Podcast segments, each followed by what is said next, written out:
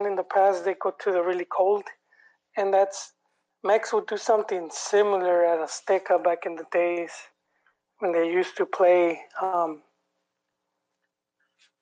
in midday, really when it was really hot, and it combined with the smog and the altitude, that would really like tire out the teams. But they haven't done that in a long time.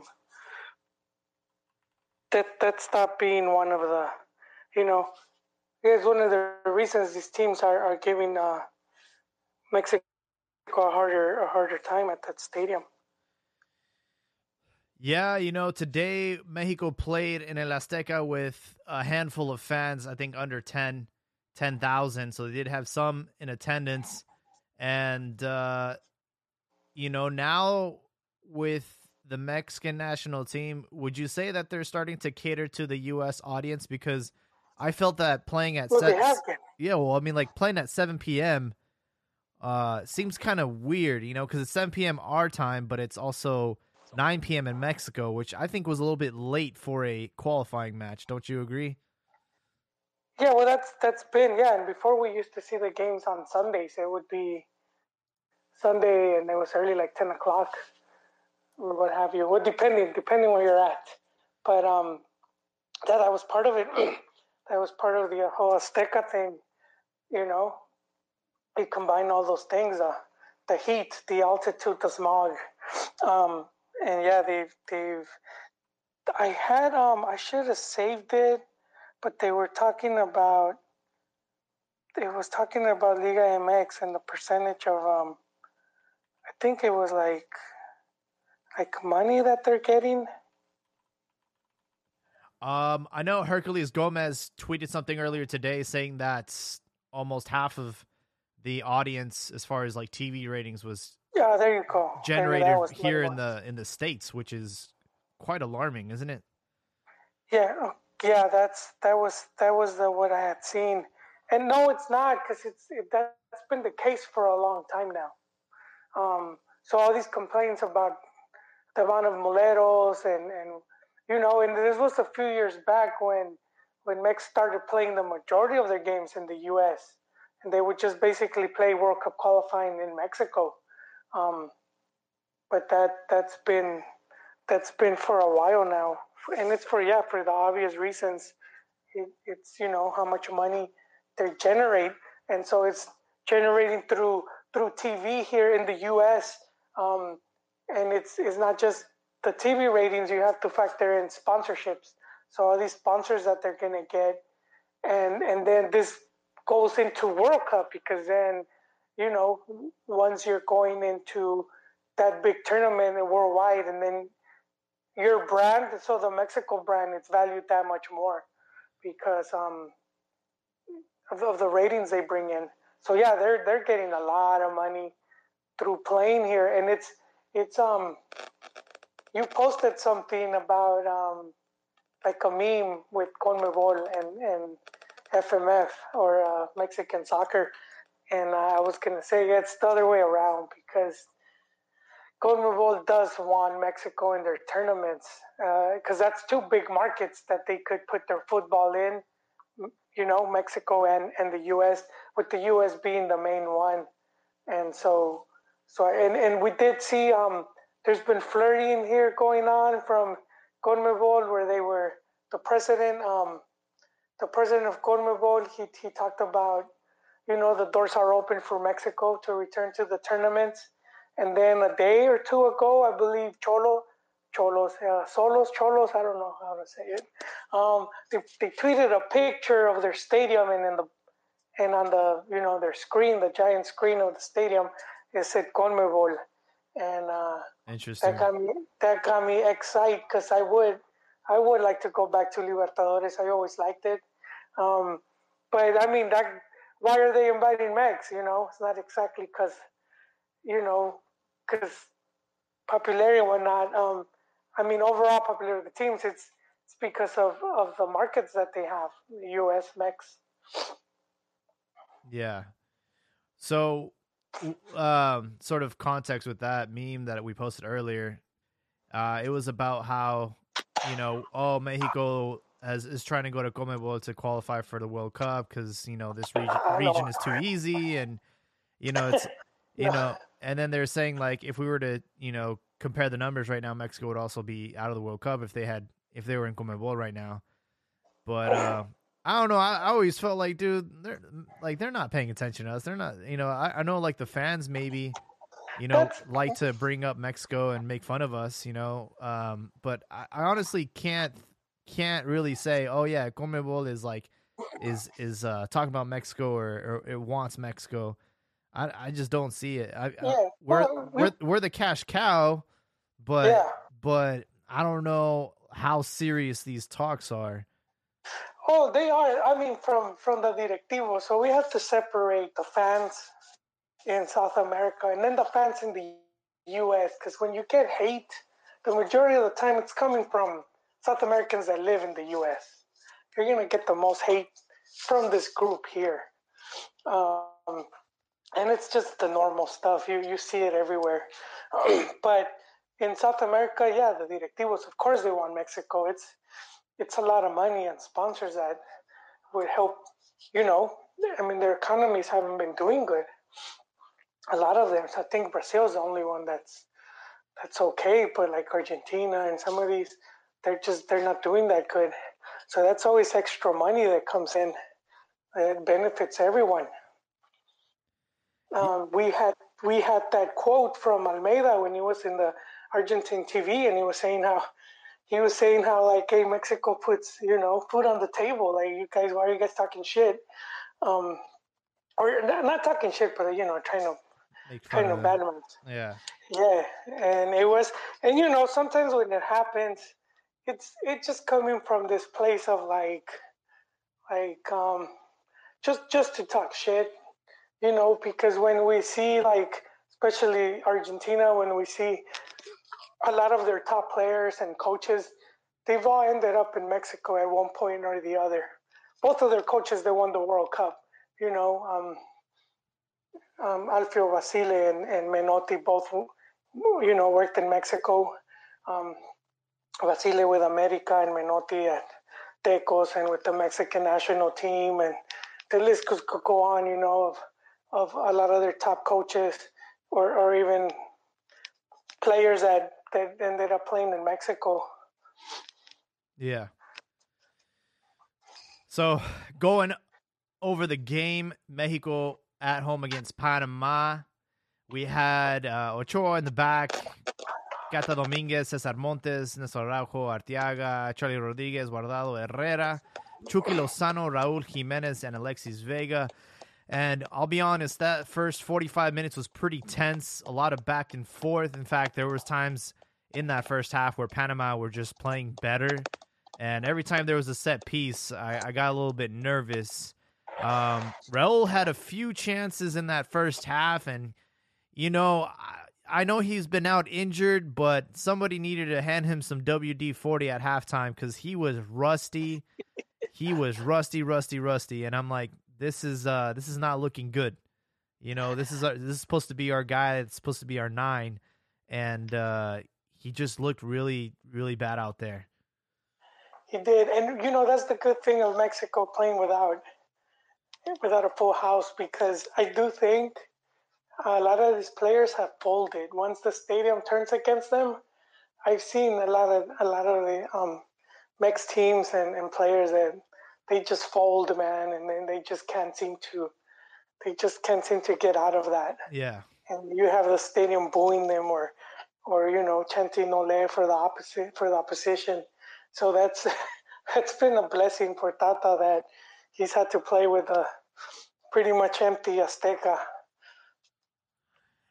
Yeah, and you know there was actually a statistic that Panama had never uh, beaten Panama. Uh, you know, Panama hasn't won on the road against Mexico, so you know it, it really did feel like it was in our favor but again, just that tension, not being able to capitalize and and and score goals, and it took all the way to the 80th minute for uh, for us to get a goal off a penalty kick. That I'm not gonna lie, was a little bit controversial. Uh, Lainez had the ball. He, he dribbled one too many defenders, lost the ball, but he still stayed up and tried to try to contest the ball. And in that sort of fumble, uh, he ends up drawing a penalty. And uh, Raul, who's always been a really good penalty taker, he he looked calm, cool, and collected. Took the penalty. Uh, you know, he he waited until the goalie sort of gave up his his uh, his line, and he he put it away pretty easily. And it was sort of just like a breath of like relief. You know, like all right, fine, we're gonna we're, we're gonna get these three points. I think there was a lot of pressure today on Tata Martino because you know the the results haven't been favorable. They haven't been playing well, and you can start to feel like the media is starting to to hop on and this hate train. And uh, yeah, and it's his first win in um, I don't know what was it like six games or something. yeah, he hasn't been able to win, so that that's that monkey off of the back. Um, as for the penalty, yeah, I, I to me it was legit. It looked like the cascarita where you're you're just falling over each other, but it was legit because the guy did. He yeah. does end up tripping. He does end up tripping Lainez. Yeah, and with this victory, the three nations are starting to pull away from the rest uh, of the octagon. Uh, Canada continuing to win, and obviously today USA won, and now with Mexico winning, it's it's starting to look a little bit. You know, they're starting to build that gap between uh, repechaje and and direct qualification. As it stands right now, Canada has 25 points. USA and Mexico both with 21.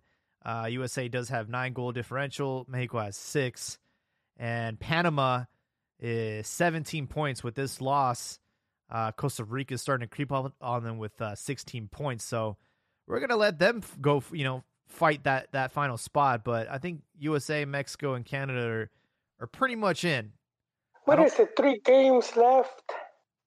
We have three games left. I will say the toughest match will be uh, the next one in March. Mexico will will host USA, so that that will be a pretty pretty big match, and that will be the one that everybody looking forward to.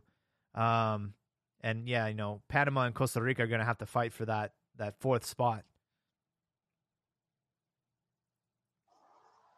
Okay, okay, I see it. Yeah, so it was it was a big yeah, imagine imagine a defeat. Or it would have put even, even a draw would have put a little bit. It would have it would have looked pretty bad for Mexico. It was. It reminds me of when uh, when Aguirre came in. I think it was his first time. Was it his first? But I remember that his first game was against the U.S. So Mexico had lost, and it was at Azteca, and it was his first and it was like a must-win match. And it was a 1-0 win, I believe, a Borgetti goal.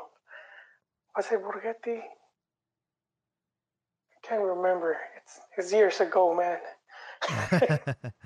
History tends to repeat itself, but I think they avoided that. Uh, they avoided that, and now it's it's sort of like, and and that's the other thing. If you have to think about, like they're gonna sack Tata, do you want to bring in a coach? and throw him against the U.S. You know, just knowing that an adverse result would just, you know, mess things up. So I, I think they're gonna let him finish um, the qualifiers. Yeah, uh, again, this was a massive, massive match. We talked about it on Sunday how important this match was for for both the national team and Tata. You know, like you you uh, you draw at home for the second consecutive game, and you know you see USA and Canada pull away, and you know you start to get on that on that that hot seat. Like you know, are, are we going to go back to repechaje back like in 2014? There was also rumors of Piojo ready for it. You know, he's ready for Operation New Zealand. You know, all these memes going around, but. I think um, everybody can just take a nice deep breath.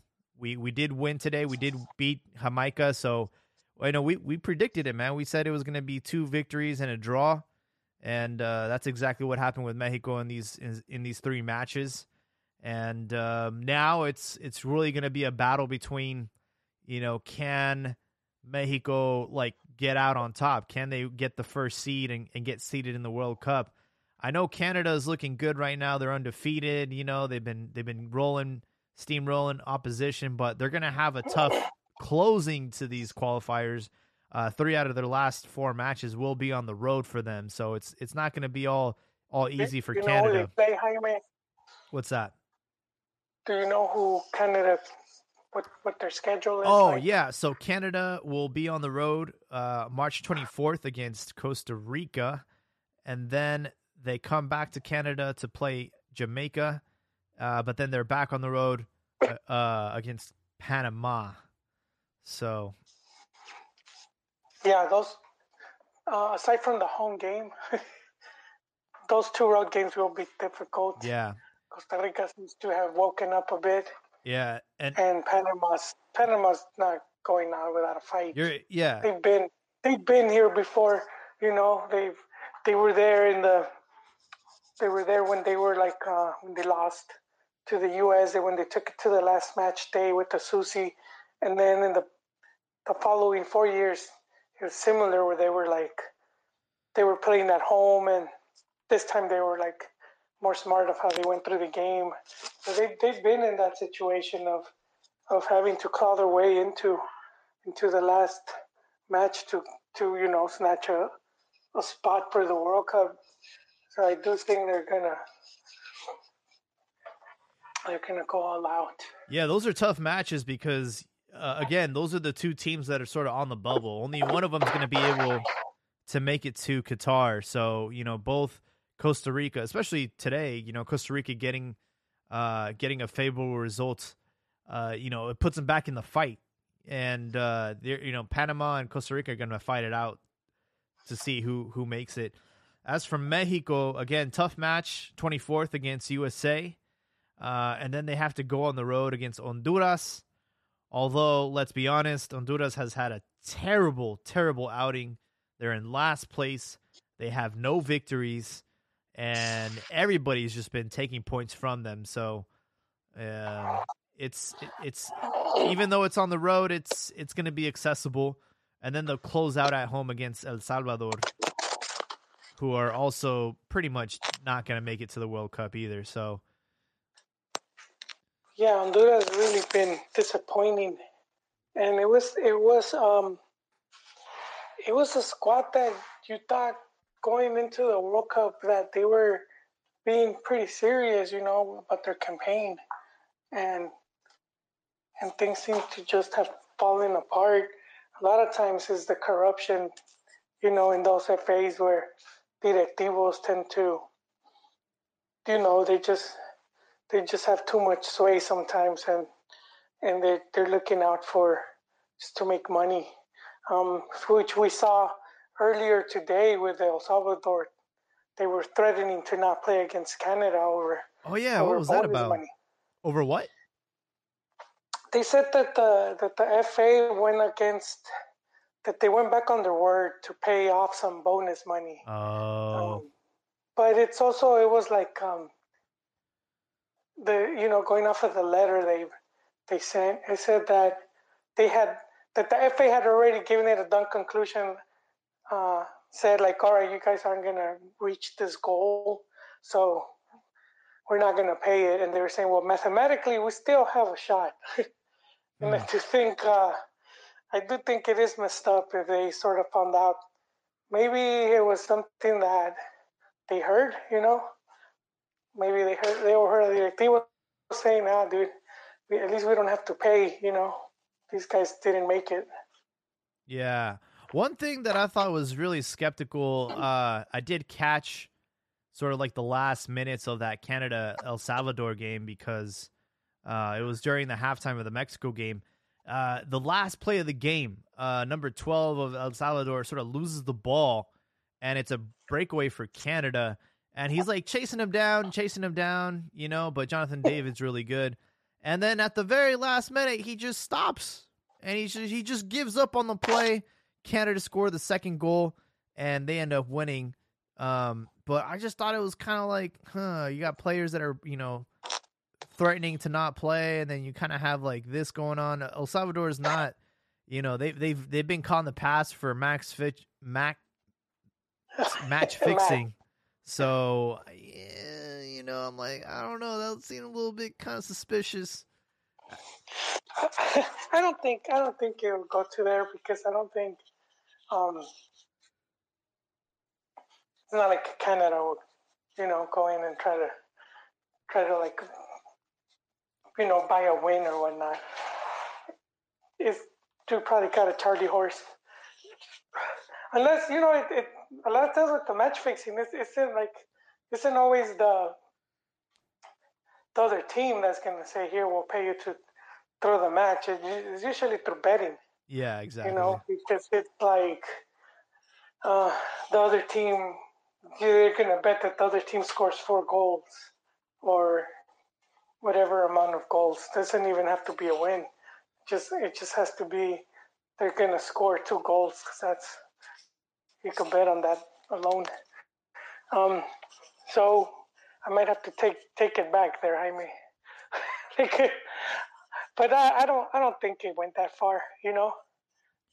Yeah, I just thought it was a little bit suspicious. Also, the first goal of that game was really weird. It, it was like a ball that was going out of bounds, and then it hit like the Canadian player, and it, it was just like a weird ricochet, and it was just a weird way of conceding a first goal. Um, but yeah, you know, good good for Canada. I'm still not convinced. You know, they're not convincing me. And here's the thing, like this kind of goes back to the last episode where it doesn't really matter how you get to the World Cup. It, what matters is getting there. And once you get there, it's a completely different animal. I would not be surprised if Canada end up winning this uh, octagonal and end up getting like undefeated, like they didn't lose any games in qualification, and then they go to the World Cup and just shit their pants. Like three games, three losses. You know what I mean? Like I would not be surprised because they haven't been in the World Cup since like you you uh, was it eighty six or or what year was it? Yeah, yeah. And they're just like they, they haven't been there like ever. You know, it's just like they're gonna go in there inexperienced. They're gonna be there just just for the experience. They're just gonna go there oh. t- to take selfies. And I don't. I I I would not be surprised if Canada like sounds like hate, I'm, hate, hate, hate. I'm just saying. I'm just saying. Like, and and and I would not be surprised if like Mexico, who, you know, unconvincing road to Qatar, you know, the whole time uh kicking and screaming.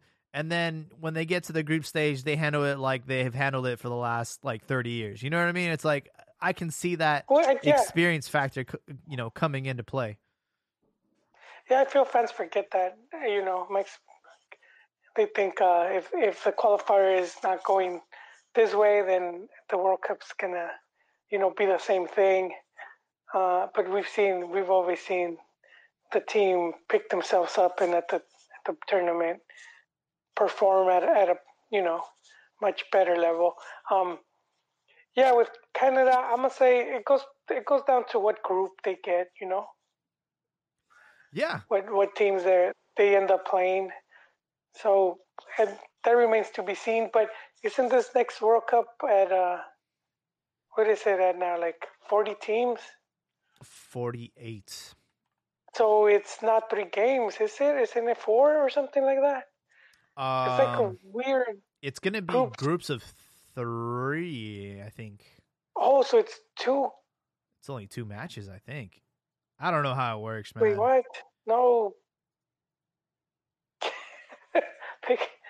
That's one big ass Panini book. Um, yeah. Uh, Canada is ranked 40 in the world right now, so there would be no benefit for them to win the CONCACAF region. It's not like they're going to get seeded in the World Cup. Only the top like teams in the world get seeded. Right now, USA is ranked 11, Mexico is ranked 14 that might change between now and and uh, the end of qualifiers, but uh, I think there's still an incentive for Mexico to try and win this out and and get as close as to you know the top ten in the world as possible. Again, to get seeded in the World Cup, have a more accessible group, but a lot can happen between now and uh, Qatar.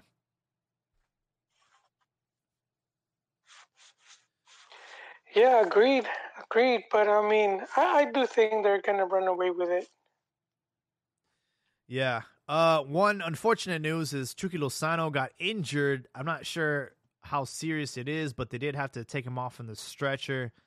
And you know, it, it's always the same thing, man. Like every time we we uh, send Europeans over here, they get banged up. They come back to their team like all banged up.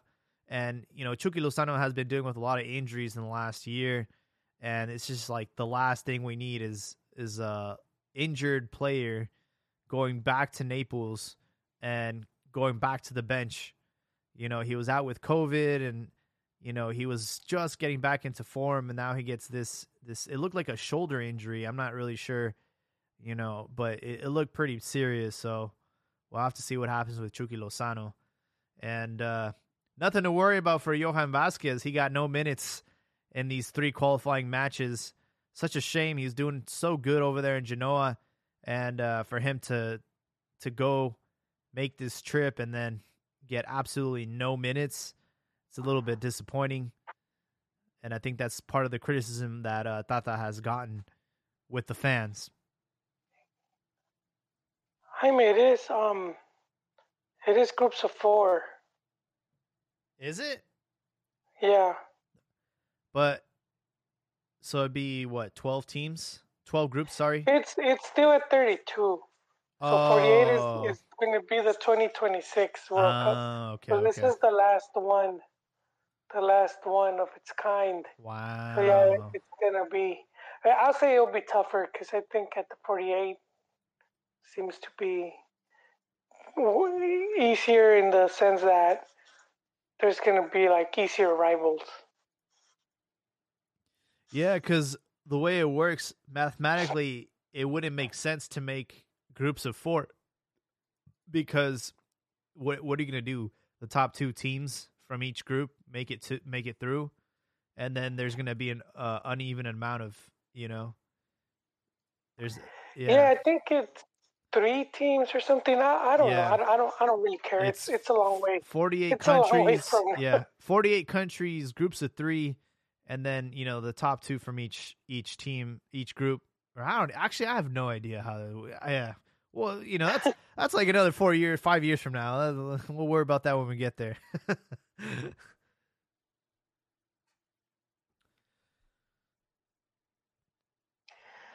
Yeah, I think we'll see with Chucky. It could. It seems like maybe his shoulder. He landed on his shoulder, and yeah, it was a shoulder to shoulder like tackle, and he went down because he's a smaller guy, and it didn't really look like much, but maybe the way he landed, it kind of maybe he got his shoulder dislocated or something. I'm not sure. Yeah. So with these three matches, you know, Mexico got the win against Jamaica, the draw against Costa Rica, and now another last ditch win against Panama. And uh it seems like for now Tata is safe. I don't know how serious those allegations were, those rumors were of, you know, Piojo stepping in in case shit was to hit the fan, but for now, everything with Mexico's fine. Uh, we finally do have a resolution between Chivas and Macias. Uh, Chivas today officially announced him as uh, part of the roster, and he he is going to be playing for Chivas for the remainder of uh, the season. So Getafe and, and Chivas came to an agreement. And another thing that they mentioned with, with that was the fact that they did have other offers for him to stay abroad, but at the end of the day, they decided not to pursue them, which makes me curious as to what teams uh, reached out to uh, Macias. yeah, yeah, yeah. You, you, we didn't really hear any names, so I wonder how much truth there is to that. I mean, why would they lie? I know, I know, uh, Moscow was one of them, but I don't know. What I will tell you is he won't be wearing the number nine because it was taken by Zaldivar. So I think they gave him the number seven. And how awkward is that locker room going to be? You know, because here you have a kid who, I mean, everyone says that he's, you know, he doesn't get along with players and he's like kind of like nobody likes him. And then I'm sure that when he was uh, saying his goodbyes to the team when he went to Spain. I'm sure I'm sure he was a little bit cocky like, "Hey, see you losers later. I'm going to Europe, you know." And then now he's sort of coming back, you know, now he's coming back and he's like, "Hey guys, what's going on?" You... No, I don't think I don't think it's going that way. I don't know, man. I mean, think about it. He's he's a player that does not have to worry about money. He's he's rich. He has his own nutritionist, his own trainer. Like I'm sure that's going to rub a lot of players the wrong way. Well, it seemed like he had some some friends there, but I do think it's up to the coach. That's where the coach and everything comes in, just to make sure that because it, it's in the best interest of the club to have more players, and, and especially someone like Macias. I think if he does good, you know, they could sell him eventually, get get some money. I mean, because it's not like it's not like Chivas is bringing in all these players. They they only got one, and it was a trade off. So at least uh, they could probably try to do that with Macias. You know, if, if there's no more interest from Europe, try to trade trade him off. Yeah. Um, another thing that is rumored is that uh, Alexis Vega is, you know, still negotiating about his contract with Chivas, and he wants a clause in case a European offer does come on the table. Uh, Chivas did announce their partnership with PSV, which isn't the first time they've sort of announced this. They did this back in 2018, but I guess like COVID stopped stopped like all the business side of things to go through. But yeah, I mean, it sounds like you know PSV is going to have first dibs at at Chivas's best players, and that could be Alexis, that could be Macias. In fact, I'm convinced that I'm sure that had some um incentive for Macias to return to Chivas because I'm sure he wanted to stay out in Europe and try and thug it out out there and maybe even go to another European team. But I think this like agreement with PSV, uh, I think it's it's given Macias and Alexis uh, an incentive to to stay with Guadalajara at least until the summer. I I never seen a partnership like that really benefit. We've heard throughout the years all these all these partnerships, and then it's like nothing really came out of it. There was supposedly a partnership with Man United that was part of the Chicha trade, and that they were supposedly going to send coaches and whatnot, and and it's been what since 2011. How many years? Uh, have you heard anything that came out of that? Uh, the only know? thing that came out of that Manchester deal was the friendly. that was it. Exactly uh, to in, to inaugurate the the Chivas Stadium, but yeah, I don't I don't know how that works. I know it has some fans excited, but I don't I don't I don't really see how it benefits the club. You know, my question with this cuz everybody was salivating at the mouth like, "Oh my god, this is great." And I'm like, "Is it really because what can PSV offer Chivas realistically? They're not going to be able to be like, hey, do you want some of our players? They can't because they're not Mexican. So what exactly are we going to get in return? We're we're giving them first dibs at our best players. They're going to dismantle our team, and what? What do we get in return? Nothing. I don't I don't understand why everyone's so excited about this. Do, do you realistically think that they're going to share their like business practices or their like tactical part of the game with with Leaño and and do you think they'll even take him serious? I don't think so. Yeah, see that's that's where it comes down to the club and it's like is the club going to send people to PSV send some of their some of their staff to to learn cuz you don't really see clubs doing that even though it, it makes sense you know, but at the same time, it's like they probably not to the club because it's like it, this player could just leave, you know. Yeah. And so you're gonna have to have him sign some type of contract where it's like we're gonna like help you earn coaching credentials or, or we're gonna you know send you to these places to learn and then you're gonna have to at least stay with the club this amount of time. Yeah, I think But I, it's you know the issue with Mexicans and European teams is it's always been the same thing. It's like you know we're too expensive, so I think having like a an agreement with the team, you know, kind of helps them out as far as like trying to get players abroad. But yeah, again, I mean, we had none other than Johan Cruyff at our disposal, and did we do anything with that connection? We did not. All we got in return was hey, we should really take out this artificial turf and put real grass in. And and that, Yeah. and that was the only thing that came out of that. And once they started to get into like the nitty gritty stuff, you know, were like, hey, hey, hey, y y that's none of your business. This is uh, this is Yeah, private.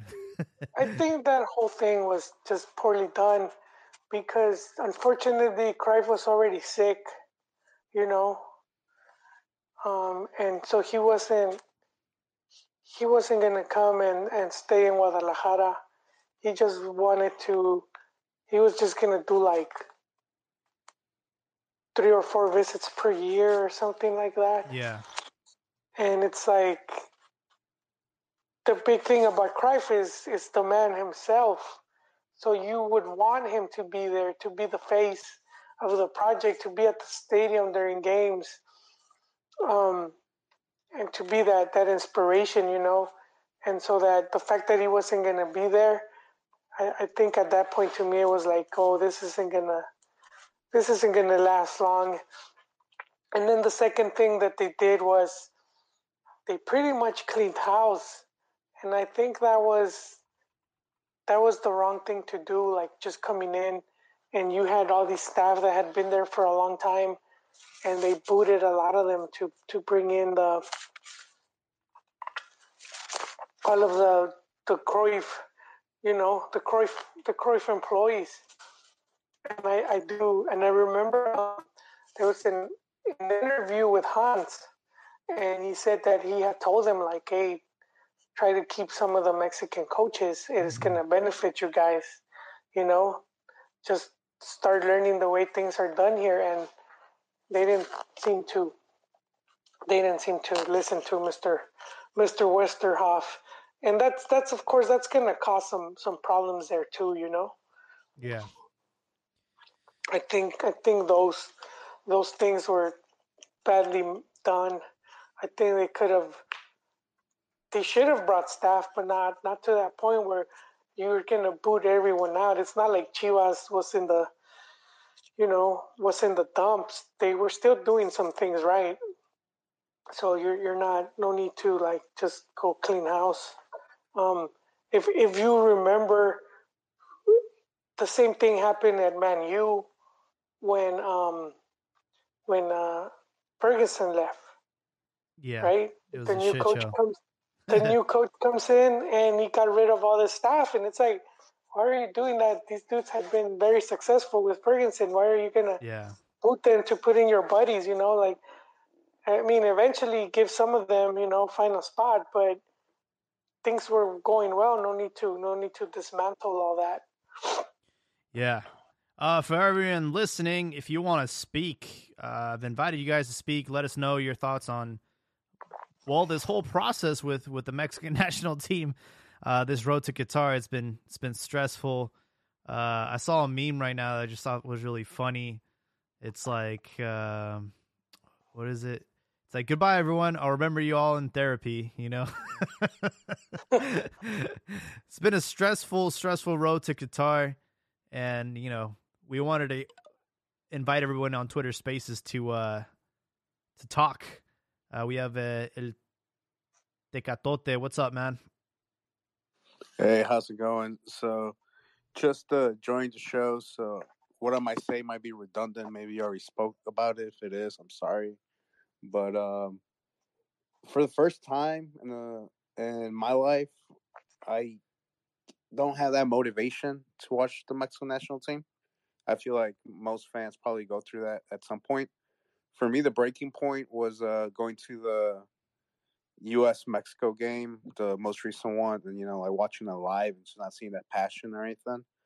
But once like you start like analyzing the whole situation, like with Tata saying that uh Mexico is uh one of the dominant countries in Central America. Uh, I mean, I know it's a little detail, but come on, man. How long have you been coaching the team? You don't even know we're part of like North America. Uh, another thing is with Johan Vasquez. You know, you make him fly out Yeah. all the way from Italy to Mexico. You watch him.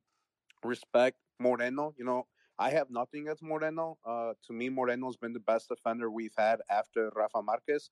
There's never been one time in my life where I was like, damn, Moreno's starting. Like, man, hopefully he doesn't screw up. Always 100% confident in him.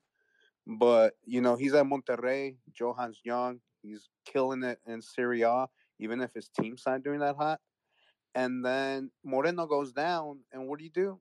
You start Cata Dominguez. like, like nothing against Cata. I'm sure he's a great guy. Seems like a family guy. Player wise, I just feel Johan's so much better.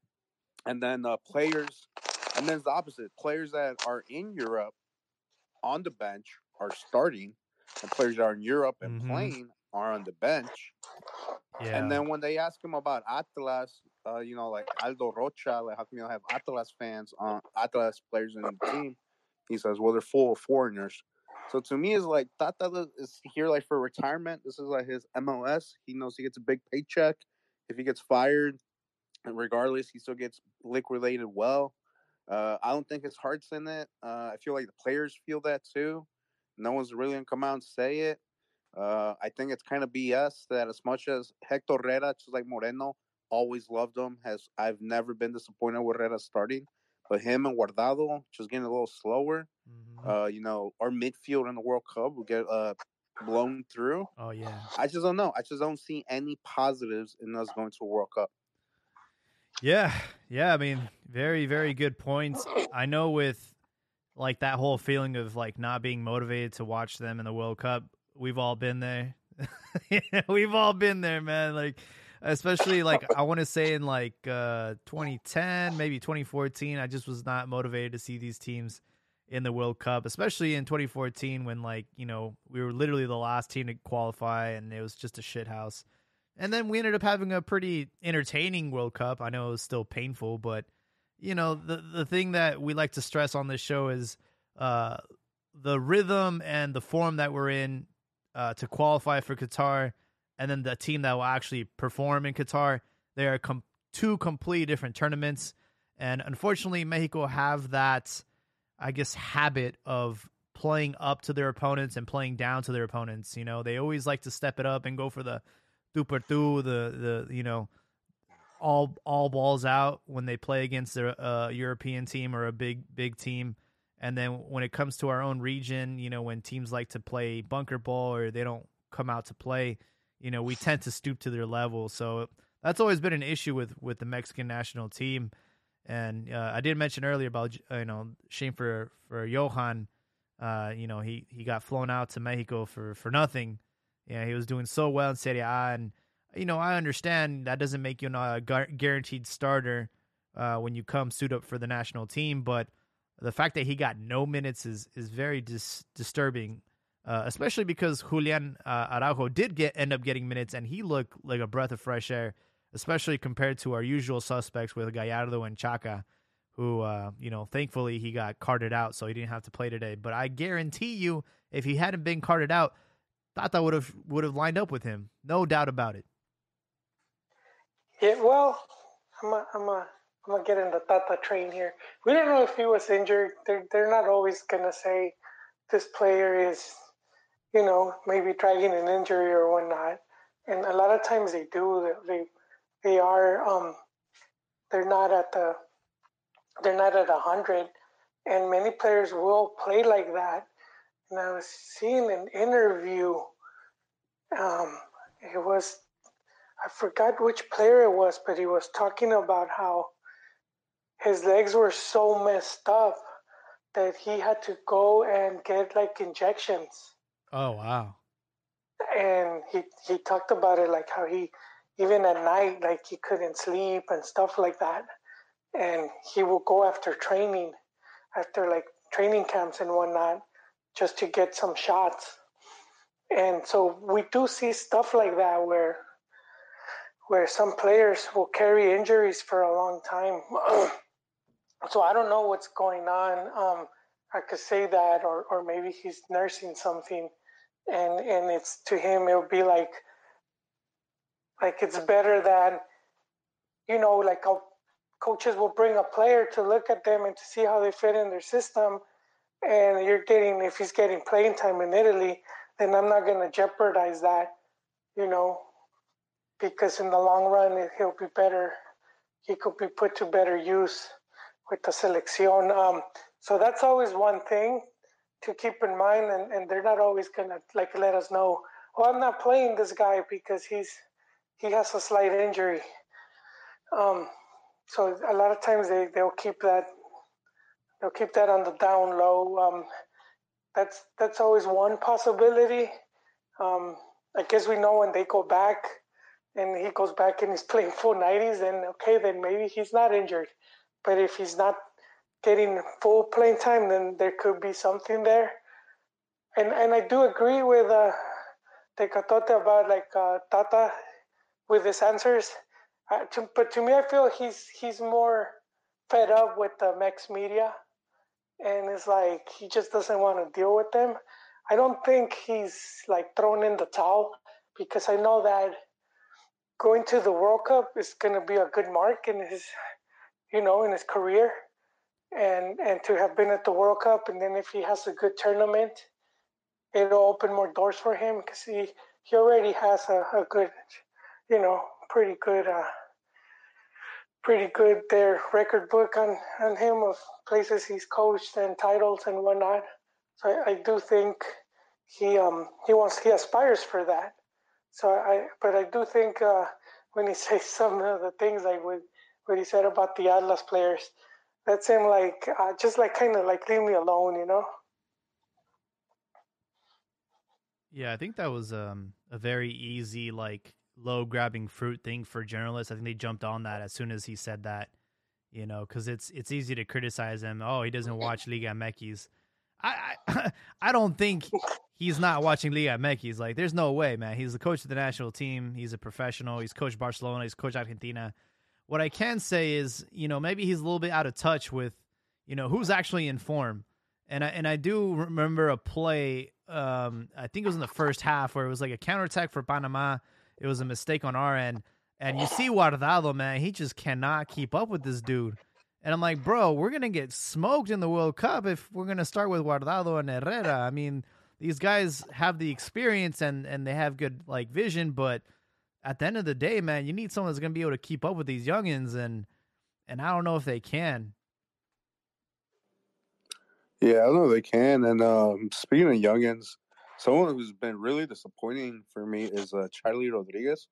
I feel like he's been like potential potential at the club level and he's had like a good start with Cruz Azul, but on the national team, I just never see him as that difference maker. You know, he's never been like that. Like when Chucky Lozano was younger, she was like a lot of heart. He hasn't uh, been doing like no like nice build ups, no assists. I feel like he's just there. But like you could put in like Romo, uh, Charlie Rodriguez, uh, maybe like somebody else, and it doesn't really make a difference. Like the only player that does stand about like head and shoulders above everybody else would be uh, Edson Alvarez. But even if we take Herrera and Guardado out, I'm like, okay, besides Edson, who else do we put in? I mean, Romo had a great form, but he's kind of like dropped off. Yeah, the midfield is uh, something that we need to plug, um, and we don't really have too many players in that in that position that could you know, we had like Fernando Beltran, but he really hasn't been, you know, Chivas haven't been giving him the the minutes that that he deserves. So, you know, that that position's kind of up in the air. As far as Charlie goes, I think it's just nerves, man. Like he looked nervous today. Everybody looked a little bit tense today. And, you know, you're only going to get that with more and more exposure and more experience. So, I think he just he's nervous. I think he does have the talent and and the capabilities of of taking over the realms. But right now, I think he was just it was all nerves. And uh, yeah, Luis Romo looked better when he got subbed in. Um, Diego Lainez, another player that you know is not getting minutes in Europe, and I think has failed to get a loan which is unfortunate because he's a player that is still relatively young. He'll probably end up going to the World Cup, but you want and and this is the issue across the board is like we want our players to be going into the World Cup like like fine-tuned machines and right now uh, there's a lot of rust, you know, with Raul Jimenez, he looked rusty today, man. He was he was off. He had a he had a few few chances that he just didn't put away and I know some of them were offside, but still like you know, he ended up coming through clutch with the penalty, but this is not the, a player that's in form and yet he's starting for the national team. And at this point it's like you got to take players that are that are playing week in and week out and, you know, by sort of picking these players that are in Europe, I don't know, man. Like, I would not be against having a, a, a more domestic side uh, to finish these qualifiers up now that we have a little bit of breathing room. Also, to avoid injuries like the one Chucky Lozano had, because we all know that these Central Americans they they play kind of dirty. Yeah, I don't know what's going on with Chucky. Somebody got to feed him a bolillo or something because he gets hurt way too much when he's with Mexico. He needs a bolillo with a tamal inside. and and you know, usually a lot of the Mex players when they go to Europe, they bulk up. Chucky's just, I don't know, he's, he's just. I, I did notice he his his quads bulked up for sure, but um, yeah, I don't know, man. He's still kind of like that fragile player. He gets injured or he, he gets sick or whatever the case may be. And, you know, unfortunately right now his his uh I guess the honeymoon era over there in Naples has sort of ended. Like the the fans are, have been criticizing him heavily. He you know, he he had COVID, he was out, he scored two goals against Bologna and it seemed like things were back on on track, but with this injury, it's going to set him back another another month over there in Naples. And that's the last thing he needs. well, yeah, I remember his comments. His um, I want to go play in a big team. they're not they're not going to forget that anytime soon, man. And then uh, to defend Chucky, I was actually really mad uh, the first half the way they were using him because it really literally felt like, especially on Cata, uh, he was just sending him like really bad chase passes. down so yeah. many long, long passes. If I was Chucky, I'm like, you guys literally flew me out here just to do 100 meter sprints. Like, get me involved in the game. Let's do like some 2v1s, unas triangulaciones, unas paredes. Like, you know, play me with the ball to the back of the defender. You're literally just booting it and hope I can out sprint this guy. Like, there's no I, idea, thought process behind it. And to me, that also goes back to the coach. Like that's like some Sunday league tactic. Just boot it and hope our guy gets there before someone else. Yeah. Yeah, I was very frustrated with the passing in that first half. They just kept launching these bombs. I'm like, dude, like I know he's fast, but geez, man, we got to deal with the altitude as well. You know, these players aren't accumulated to the altitude anymore. So, you know, there's just a lot of things that were just, it just felt off. And again, like, I think it just comes down to nerves. I think everybody knew how big this match was against Panama. It was a decisive match, you know, because this this is the team that's breathing down your neck. You know, one of them's trying to avoid going to repechaje, and this was a big, big match, and I think everybody felt that that they had to come up, and uh, it just looked like nerves out there. It did, and it's like you're saying. Um, a lot of these players aren't used to playing at at Azteca anymore, um, and uh, you know we couple that with with how the team used to play early early and, and that was something that would affect the rivals.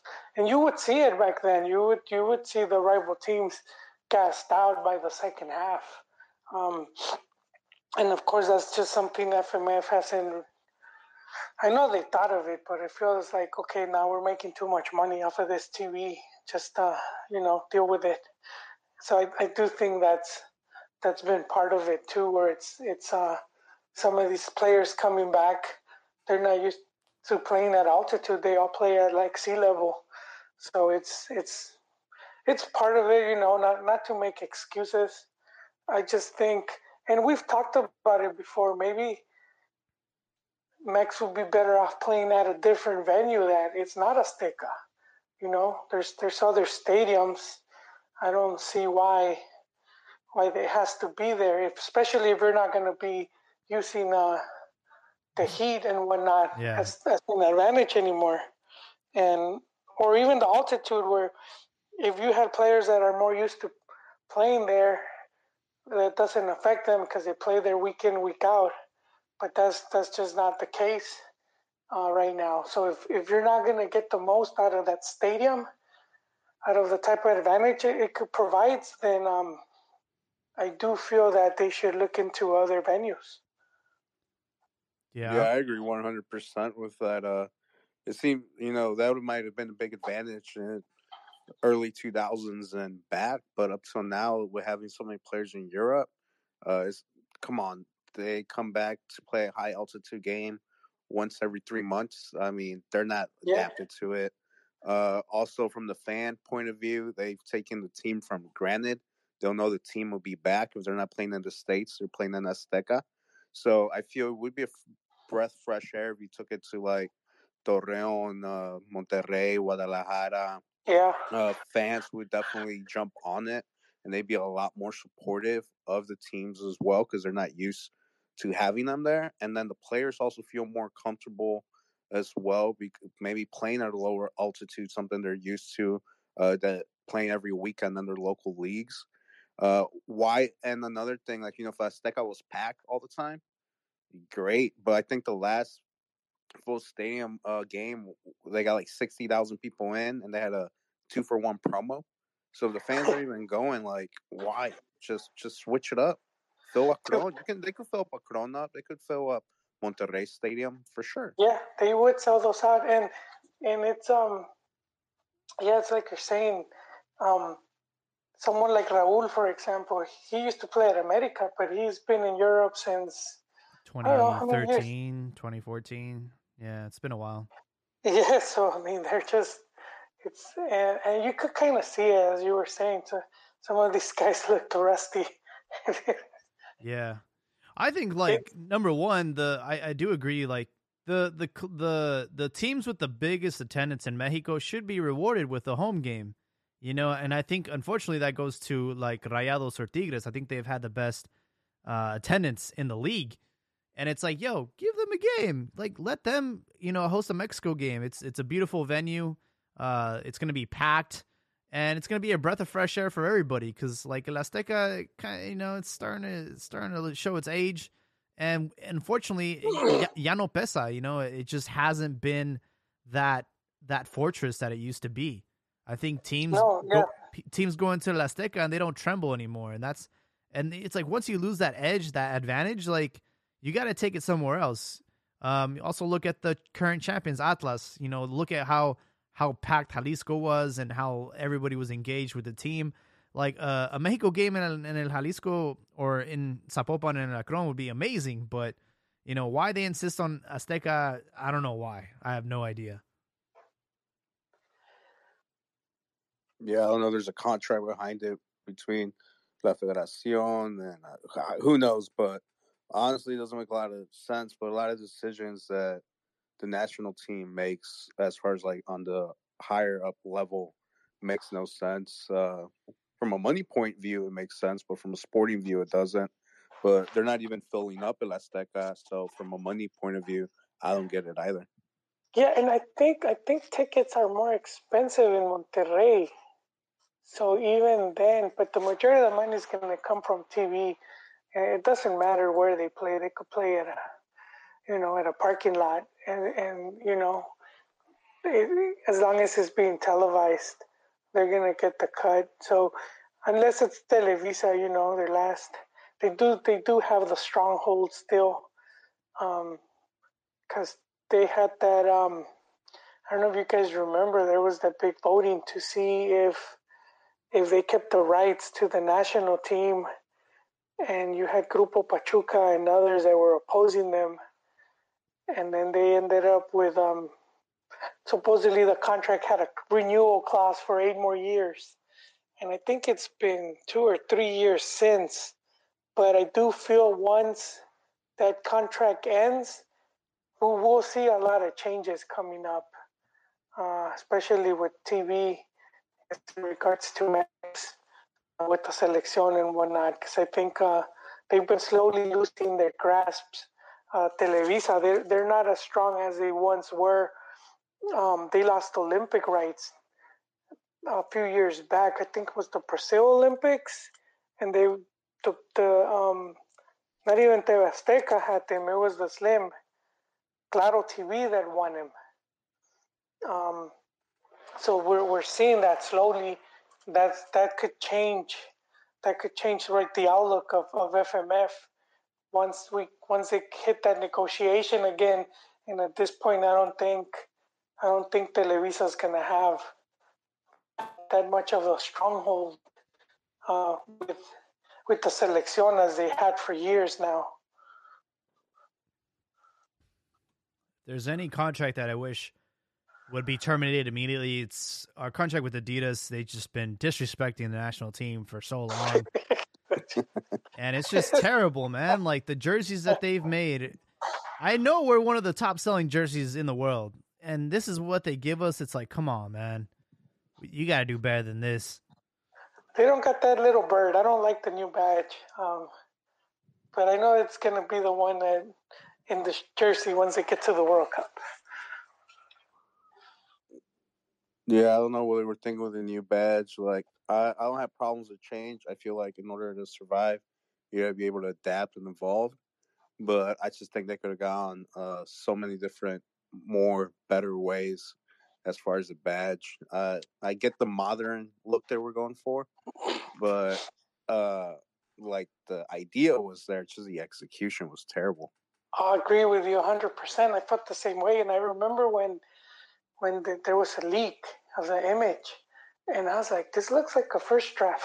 I was like, and, and I was uh, similar to you. I said, okay, I see what they're trying to do. I like it, but I feel that it still needs, it needs, it needs something else there. And uh, I, I feel they would have said, you know, like for, for fans to submit, I'm pretty sure they would have gotten way better designs. Oh, 100%. I don't know who, I don't know who they paid. It looks like they just did it on Photoshop. It looks not even. Uh, they went on Fiverr and said, "Hey, who can do this for five bucks?" Most likely. And I don't think Nike or anyone's going to sign us till Mexico can get rid of that puto chant. I mean, with everything that's been going on in Nike and that's athletes like Greenwood. Oh I God! Think, yeah. Oh man, that's a great point. I didn't even think of that. Yeah, I mean, Nike's like Mexico's always in the news for having a homophobic chant. Yeah, we're definitely not going to do their jerseys. So maybe Umbro. I don't know. Go back to Umbro. Hey, I'm all for the domestic brand. Let's just do it.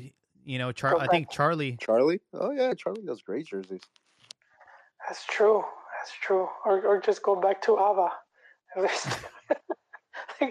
just hey, just redo the '98 jersey. Everyone wants that. That was just a clean. Don't, just don't do Puma jerseys because you know 99% of us ain't gonna look right on them. Yeah, That's me, skin man. tight ones. while while we're at it, we gotta we gotta delete. You know, terminate that Puma contract with Chivas. Oh boy, those jerseys are brutal, man. They they don't fit right. Yeah, you want to talk about somebody that doesn't care about their team? I mean, Adidas loves Mexico compared to how Puma's been treating uh, Chivas. yeah, it's been it's been brutal. Um, but yeah, we're on that hour mark, guys. It was just going to be a quick impromptu recap of the national team today and overall their performance in Qatar or the road to Qatar. Um, but yeah, do you guys have any closing thoughts before we wrap up this? Uh, me, I'm just surprised that there's a high chance of Canada finishing the road to Qatar undefeated. Yeah, that's pretty They're- impressive if they they, have do zero pull losses. Yeah, I mean, I don't think they have any games against the U.S. or Mexico left, right? it off. Nope. No, so, yeah, they- um, but we did mention earlier that do have a tough uh, ending to this because uh, two out of their three games are going to be on the road. Okay. Yeah, they got to play against um, Panama and Costa Rica, and those are two teams that are trying to get into repechaje. So That'll be interesting. When Yeah, but when I is mean, the at least they're in. I mean, uh, there's no way they're getting knocked out. Oh yeah, yeah, they're they're pretty much at the World Cup, and I, I do think uh, Jaime was talking about they might crash at the World Cup. But even if that happened, uh, just the fact that they're hosting the next, it's it's already, you know, they're they're already cementing cementing their their their team to be to be more consistent. Because like in the past, they've sort of sort of been there, you know, like the they were at the 86 World Cup, then they disappeared, then they win a Gold Cup. You know, they had a squad here with some pretty good players, and then they disappeared again. But it, but I think they they've been slowly building up to, you know, like um, just having that consistency. Not not just because they have the MLS teams, but um, we talked how they they started their own league. Maybe it's like semi-pro, but still important to have to have their own and and and the fact that they're hosting the World Cup. So I think all of those things slowly building up to Canada becoming one of the more regular teams in the region. Uh, so that will be interesting to see too, because I do feel it makes it more competitive. Uh, we were talking last week how if Honduras and Costa Rica were playing to the level we're used to seeing them, how much more uh, difficult this qualifying uh, campaign would have been. And but it's been the opposite. Honduras has been trash. Costa Rica is like no, nowhere near where, where you know of that team that went to Brazil and then Ever since You know, Holland scored nine goals on Honduras, they've been different. they're still in the shower, right there in fetal position. yeah, Honduras is, is disappointing because it seemed like they were they were like doing things right. They were going after the the right coaches and they were trying to you know getting their teams in the Olympics and I don't know what the hell happened, man. Aside from that nine that beatdown, but it's it's it's it's pretty bad. Uh, Costa Rica too, man. They're not nowhere near. And and that's the other thing where we we talk about because we see a lot of these Canadians, you know, thumping their chest, saying how they're the they're the new giants. And it's like it takes more than just one campaign, you know. We saw we saw Costa Rica, and look what they did at the World Cup, and and they're no, you know. So to to maintain that, to maintain, to keep playing at that level, it's it's very difficult. Correct. You know, to think that you reach it and you're gonna stay there, it's difficult. You might do it for like a cycle or two, a good four, eight years, and then after that, it's who knows, you know. It, it, and we're seeing it now with teams like Real Madrid, Barcelona, some of these teams that were a few years back, they just seem unstoppable. Now they're they just seem pretty average. Well, not- not average. They're still really good, but not they're they're not that team that was like everyone feared. I, I mean, I'm telling you guys right now, Canada's going three and out in the World Cup. Like they're going to be deer in headlights. They're just going to be like, gonna wait till the oh my stage." goodness. Hey, you know, you never know if they get like one powerhouse and two like whatever teams. Uh, yeah. I'd be surprised. I mean, they got talent. They're they got a game, an identity of style of play. Like I don't know. Yeah, But, it mean, works since well here, this up, but I'm telling you, I, man. I, I got a question for you guys, and you can't like go into detail in your answer. You just got to like choose one or the other. After everything that we've been through with Tata, which who, who had a great start and everything, after the 2018 World Cup, if you would have had this hindsight, would have you kept Osorio and let him build on what he had been doing, like winning in Columbus, winning in Canada, qualifying like easy cake through the qualifying rounds, or would you have brought Tata in and just stuck with Tata? Where the rotation is that bad? um, I, I would, I would go, I'll, let I'm I'll let Joely go first. Gonna go for Tata. I will. I would have gone for the change simply because what, we were looking for in the coach was, and I still think we're still looking for that, is when you get to that key game to win it. And so, for example, Osorio couldn't do it at Copa America Centenario. That was like to me one of the big tests. And he, he failed miserably there. And then at the World Cup, I don't I didn't pass out over that Germany win, just because I think Mexico's been one of those teams that at the group stage, man, they're you know I, I bet Team C if they draw Mex, they're like fuck, you know, because they, will rather play Mex in the second round, but not in the group stage because it's, it's, their record is very impressive, um, hands down. If we just see it, and they've been like in the group of death two or three times, and they've made it through each time. So that's that's pretty impressive. But but it's at that clutch game at you know in the second round where they always seem to to fail, and I think Osorio he he'd never managed to do that. Same with La Volpe when people talked about it when he was at the at, at the helm. The, the times he got to that key game, he never he was never able to win it. Um, so that's and with Tata is like, yeah, he might suck right now, but that doesn't mean when he gets to the World Cup he might pull that win. We don't know, you know. It's it's subjective. Yeah, but he couldn't do it with Argentina. What's what's the chances of him doing it with Mexico? Couldn't do it with Barca. Couldn't do it with Argentina. He had two uh, opportunities, two right? Times the term. He lost. I mean, he hasn't. He's lost what, like four or five finals in a row. Yeah. And here's the thing, and and we talked about this last episode. I was like, why is it that we haven't given a coach eight years? I feel like, ah, uh, yeah, I would have loved to have kept Osorio. Yeah, he did shit the bed against Sweden. Yeah, he did shit the bed against Brazil, but give him the opportunity to learn from that and do it all over again. And, you know, we would have probably had. But another thing, too, is you can't compare the two cycles. I think this qualifier has been a lot more competitive than it was four years ago. And I think that maybe even with Osorio, we might have still struggled. Uh, but what I can tell you is he would have definitely left out some players or called up better players, or we oh, wouldn't have had sure. the we wouldn't have seen the same lineup twice. And that's what you're going to get with him and I do think that it would have been nice to keep him because I felt like the players liked him. He he liked it, and I don't know, man. Like the peak Osorio was like that win against Germany. I think that was like the highest high. Like holy shit, this is guy is a genius, you know. And then we end up going into the same you know mistakes that we do every single time we go to the World Cup. But I would have I would have been curious to see what would have another cycle with Osorio looked like. Now it's like he's like homeless. I don't know. I have no idea what those what uh, Osorio's doing now, but it, his career has gone on a downward spiral since you know since Mexico. So I have no idea. Yeah, I would have kept him as well. I feel like he had a method and explanation to every decision he took. Uh, I enjoyed his press conferences. I thought they were uh, a change instead of a usual Piojo Herrera blaming the refs or saying that necesitamos más huevos or something.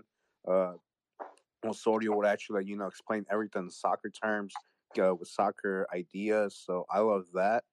Uh, as far as uh, the Sweden game, I think I don't know if it's confirmed, but it's, it's been that rumor that the locker room like kind of like bent his hand to not change the lineup that they felt they did so good in the second game to keep the same lineup, and he kind of like conceded.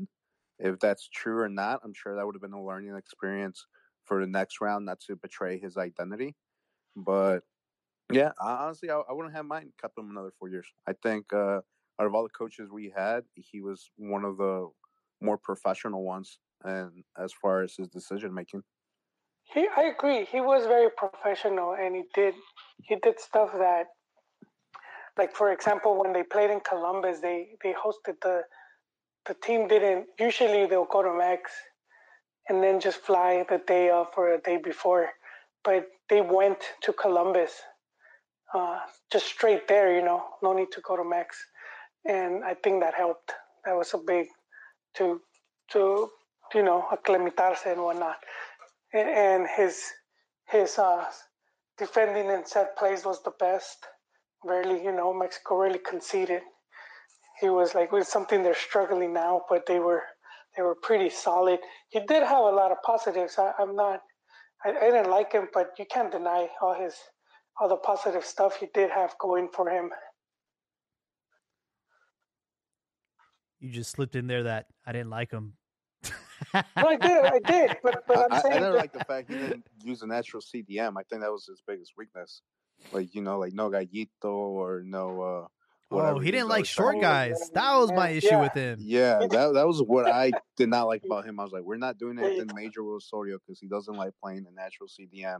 He's doing somebody like Dueñas or like I forgot who else he had up in there. But that was my biggest problem with him.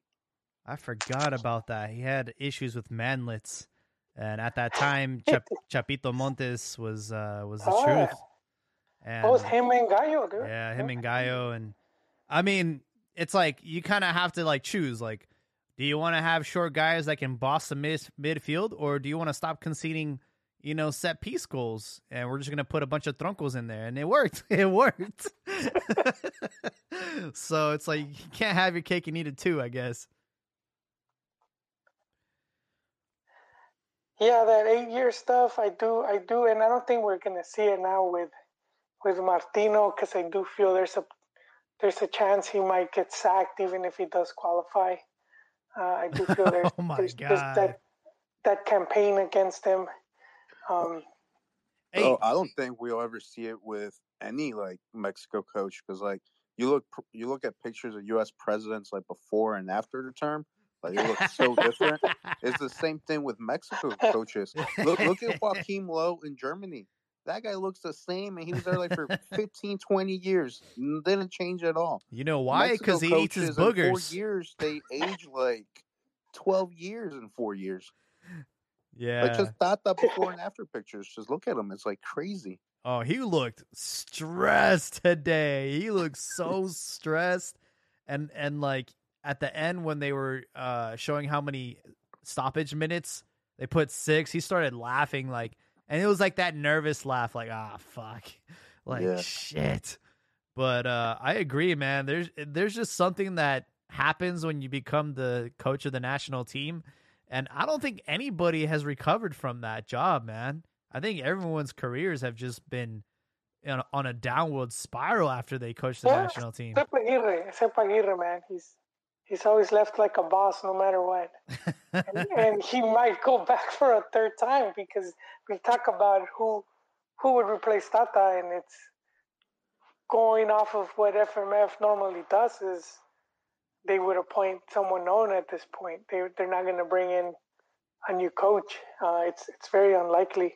So they would they would go after someone from the league, someone that is known, someone that's gotten results that they trust, and it's the three names that pop up: Piojo, Aguirre, and Tuca. You know, Maybe Nacho. so. I, I, yeah, but not. He wouldn't over those three guys. He would have to win the league again. Uh, he would have to do a lot, I, I, unless he, you know, turned Toluca into a, into a, another, you know, another Leon. It seems a bit unlikely, um, but not. I don't see Nacho. I, I don't know. I think if Nacho was foreigner, like a foreign coach, I feel he would have already been the Mexico coach. yeah. I, I, I feel uh, like he's done a lot. He's very undervalued. I don't know if it's his appearance or what. It's his flat top, I dog. think it's his They're like, this is appearance, not going to give us marketing. this ain't going to help us sell Modelos. Like- you can't, you got to get rid of that No, flat dude, top. I don't know what I- it is. If he's just he has a very low key profile, but he's done well at the majority of the teams he's been at. Yeah, very good. He was unfortunate in Spain. You know, they didn't give him much of a chance. Um, but es que but tiene yeah, like- sangre de indio, por eso no lo, no le llaman. Hey, I saw the Mexico comment. I, I can't I can't repeat them here. We'll, we'll get we'll get banned. But it was the, his own, you know, when he got sacked from the America coach, and they were vile, man. They was they were bad, and it was on Twitter, and I was like, damn, it's like feels like they hate this dude, uh, a bit too much. But yeah, I do I do think there's part of that but I agree with you. I, I do think he's. I, I do think if he continues doing good for next World Cup, um, but not this one, if they're to fire Tata, they would just go one of the three I mentioned. You know, you guys got me thinking now. You know, even if Mexico do like qualify, there is no guarantee that you know Tata will coach the World Cup, and I I, I do wonder. You know, I know this win kind of puts a little bit of cushion between us and Panama, but if we lose at home to the United States.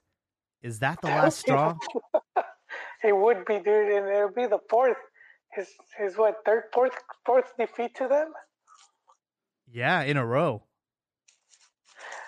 Yeah, well, even though the first two were technically draws, but still, it's it's you know the media's not gonna Nations League, gonna... Gold Cup qualifier, and another and qualifier. And yeah, and I mean, too. and even in the first two being draws, is like the U.S. has always played the same. Like, how many times do they got to play you for you like to build like an actual uh, plan against them? Set pieces. Like, you can talk about, yeah, you can talk about like you know Chucky missed this one, uh, Tecatito missed that one, but besides like one or two chances here, like Mexico hasn't been like fully dominant or has had a clear idea how to play against the U.S. So how many more times you need to play them against the same coach, basically the same starting eleven, before you get an idea of what to do? Yeah, no, agreed, agreed with that. That's why, and I, I think that's why a defeat, especially at home, which would be the first, the first ever win for the U.S. in qualifiers at Azteca, I think that would that would really, you know, that would be the the the, the last straw. I didn't even think about that. March twenty fourth. That might be a day of of uh what is it like Judgment Day? You know. That that could be the day that Tata gets fired. I mean, yeah, well, that's that's why this game was huge because um, just having won it, you you can at least go into that match with a more you know, peace of yeah. mind. He should be grateful to Diego Robin for uh, that dive and uh, give him a little extra points. Send him a He's a small guy. He, you know, that was a legit, you know, tackle. I don't know. I've seen some angles that are very questionable. I, uh, I, I don't know. But, you know, I, I, was curious, you know, if they were going to allow that goal to go through the the one where Chucky was clearly out, you know, with the ball. I was like, that ball was out like by a mile, you know, and then they still had to go on VAR. I was like, I wonder if they're gonna like look the other way and give us the goal, but yeah. In the end, it was a questionable penalty, I will admit. In fact, Noera Penal was trending on Twitter today, so even our own fans are like, "Come on, bro." Uh, to me, it was. I saw, I saw the that, that tackle. It looked like Cascarita. I, it was to me. It was. He he did he did uh, impede him to keep, you know, ball was in play and he, he knocked him out. I will say that game is going to be crucial because Mexico plays USA and then Panama has a freaking layup against Honduras. You know, so the, mm. if we were to lose, we stay at 21. Panama creeps up at 20 points. And all of a sudden, we're looking at repechaje again, potentially. So. Yeah, but then Mex has what? El Salvador? Mexico plays USA at home, and then they have to go to Honduras, and then they finish uh, at home against El Salvador. So, all right, let's see the two worst teams. Was it Jamaica still one of the worst? No, but I mean, Honduras might not be doing so hot, but San Pedro Sula does carry its weight, especially uh, for Mexico. Everybody plays like it's the World Cup against Mexico, so yeah, no I team mean, is easy uh, not even the Central American teams that you know. Well, I think at this point they threw the towel. They just like I don't think they even want to get called up to the national team. like... Maybe, but I don't know. I, I feel uh, I'd be worried like if we lost to the U.S. and Panama was one point behind us. I would be pretty worried going into San Pedro Sula. I mean, it wouldn't be an easy game just from the ambiance alone. We say La Azteca no longer has its weight, but I think San Pedro Sula still does to a degree, especially due to its fans. How they keep you up all night and all that.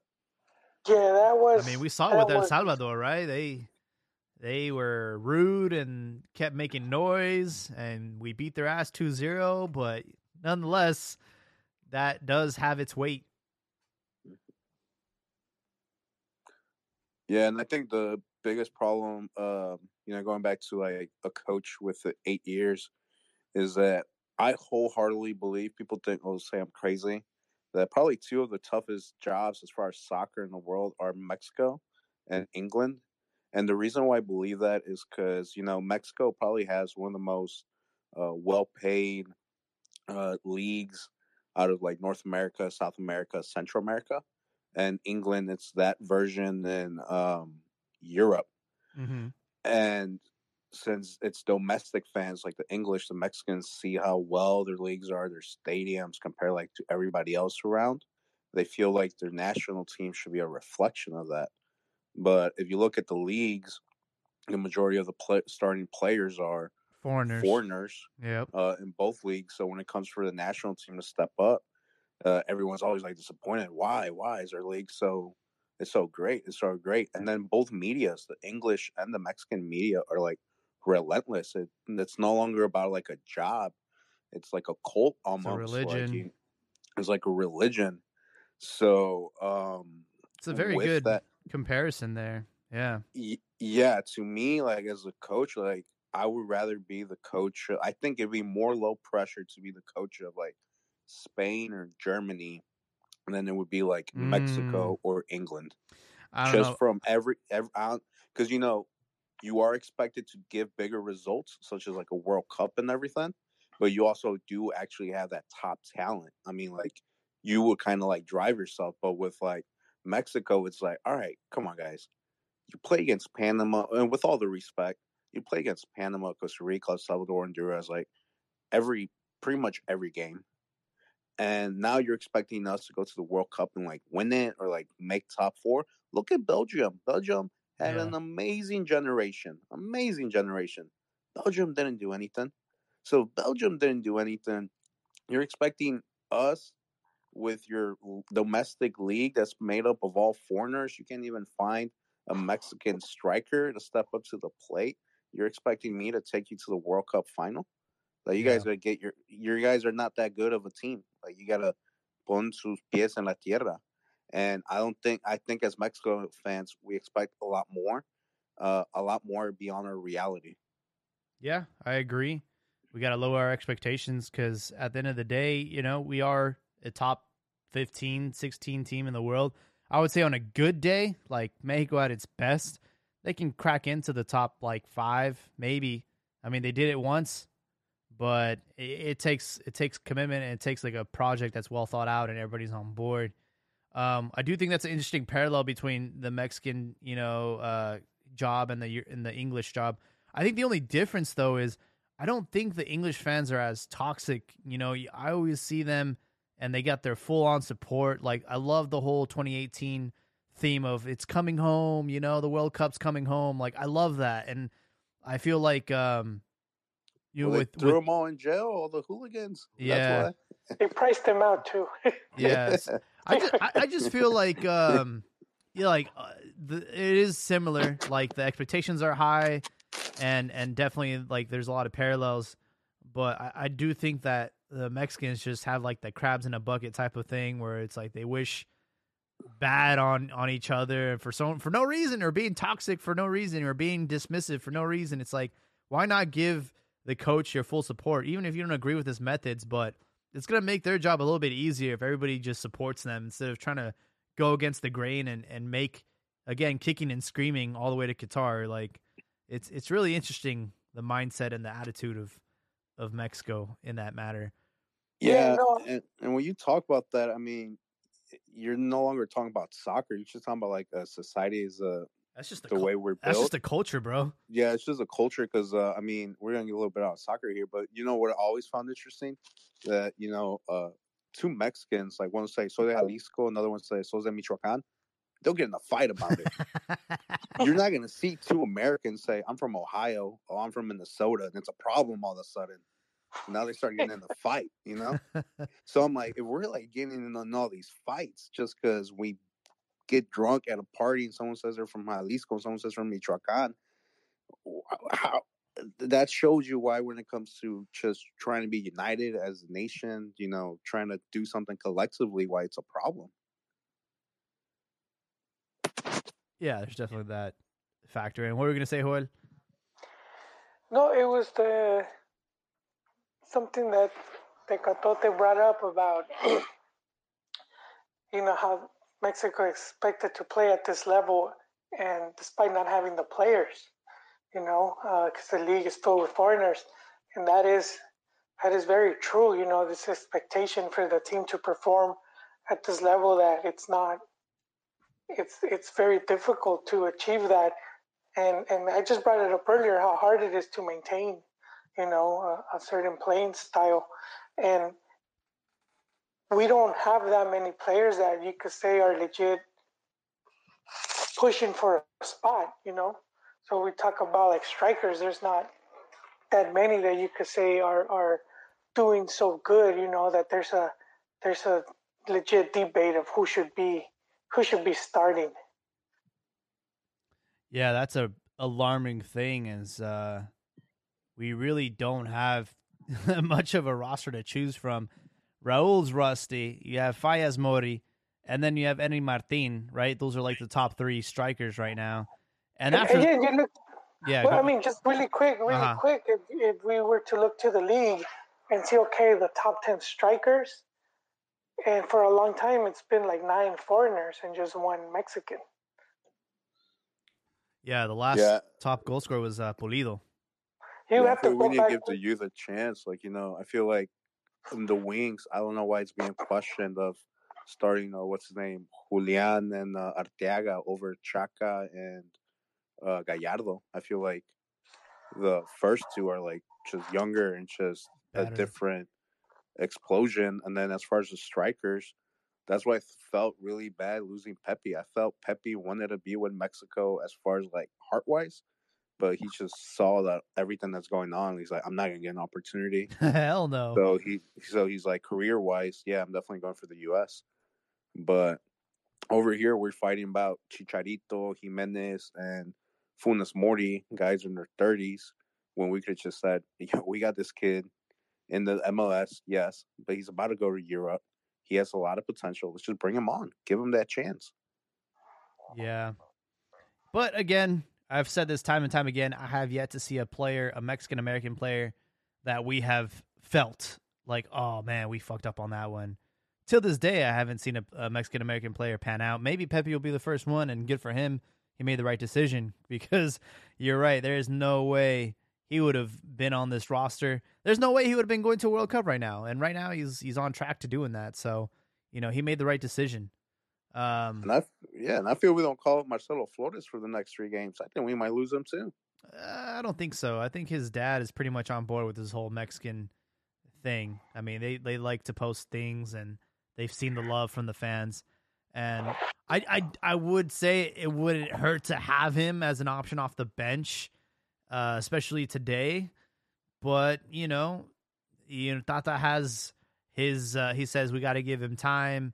You know, let him play with the under twenty, and you know that makes sense because he unfortunately hasn't even played like first team minutes with Arsenal. He's still playing for the, you know, the under twenty threes. So he's not really like gotten like his debut yet. So I think we should. Uh, but I'm sure the the federation has at least promised him that they're gonna you know, bring him in through the whole process.